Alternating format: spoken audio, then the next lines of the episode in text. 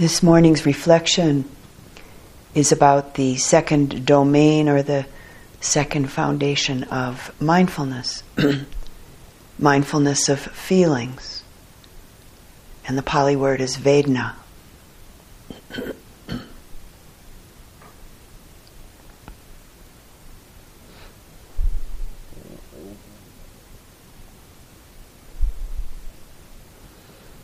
And this is a particularly potentially illuminating aspect of our practice towards directing our natural inclination for happiness to the right place and in the right way.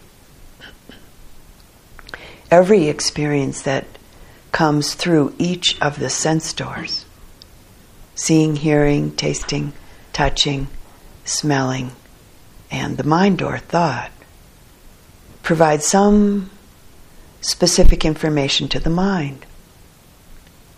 And there are various feelings that occur through the contact of the sense doors with various phenomena.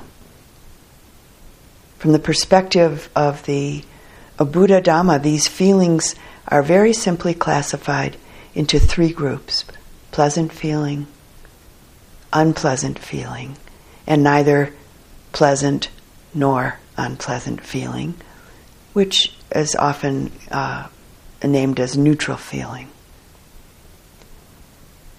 And these feelings arise in response to either physical or mental stimuli.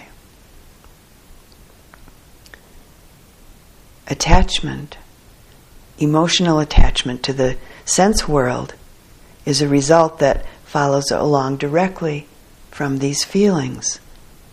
So, for instance, when one experiences a pleasant feeling in relationship to physical or mental contact with some object, for most people there's an almost immediate emotional attachment to the feeling or to the object or to both.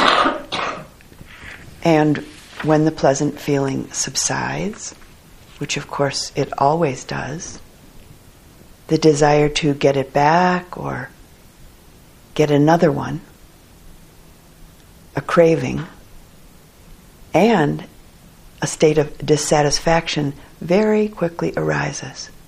And our peace, our sense of well being is lost. The nature of dissatisfaction is agitation. So, a kind of inner restlessness.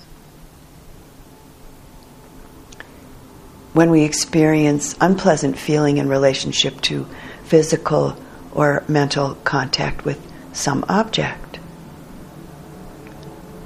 most of us almost immediately experience emotional dislike or some sort of aversion. Maybe fear, maybe boredom, maybe hatred, anger, disappointment. We want to get rid of, or maybe get away from the object, or the feeling, or both. And so again, our mental peace is disturbed. And so again, we're experiencing tre- uh, stress.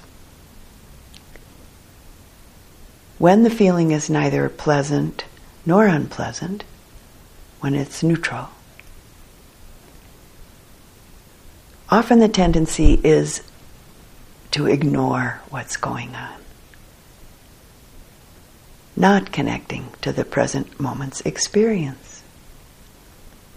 And maybe accompanied with a subtle or maybe not so subtle state of not wanting, not really wanting to see and know reality in, in this moment. I think it's uh, quite fair to say that most of us are intense experience junkies.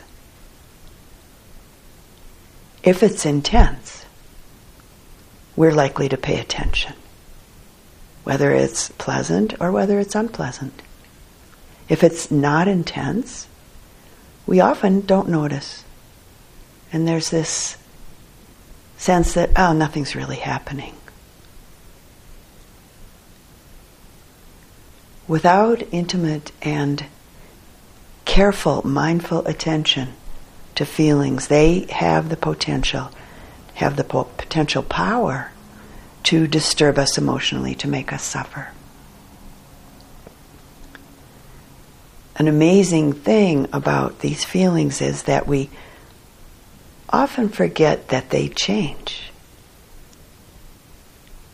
The same object that produced pleasant feeling in our mind, within moments, can sometimes produce unpleasant feeling in the mind. And of course, vice versa. And so again, we experience attachment or clinging and various aversive states. Forgetting is the opposite of remembering. Remembering. The connection that mindfulness offers to see things just as they are. The potentially illuminating aspect of practice in relationship to cultivating a careful attention to Vedana, a careful attention to feeling, is that it's at this point in our experience that we have the direct, immediate opportunity to drop our habituated reactions of attachment and clinging and the various permutations of aversion. It's at this point in our experience of noticing the feelings of pleasant, noticing the feelings of unpleasant, or the feeling of neither pleasant nor unpleasant, that we can, in moments, just see the phenomena, know the attendant feeling, and that just be that. Pulling out the thread of self. The I like, I want, I need, I must have.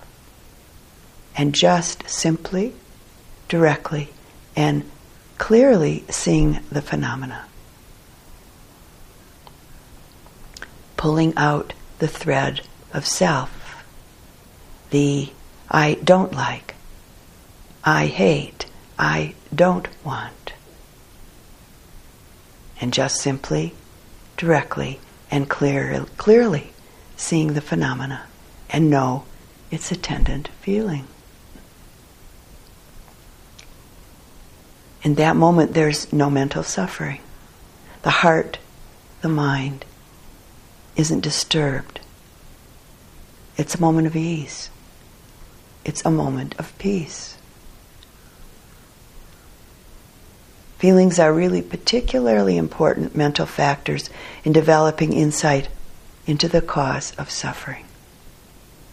Because these feelings are what condition our mind to hold on to the pleasant, or push away or avoid or ignore the unpleasant.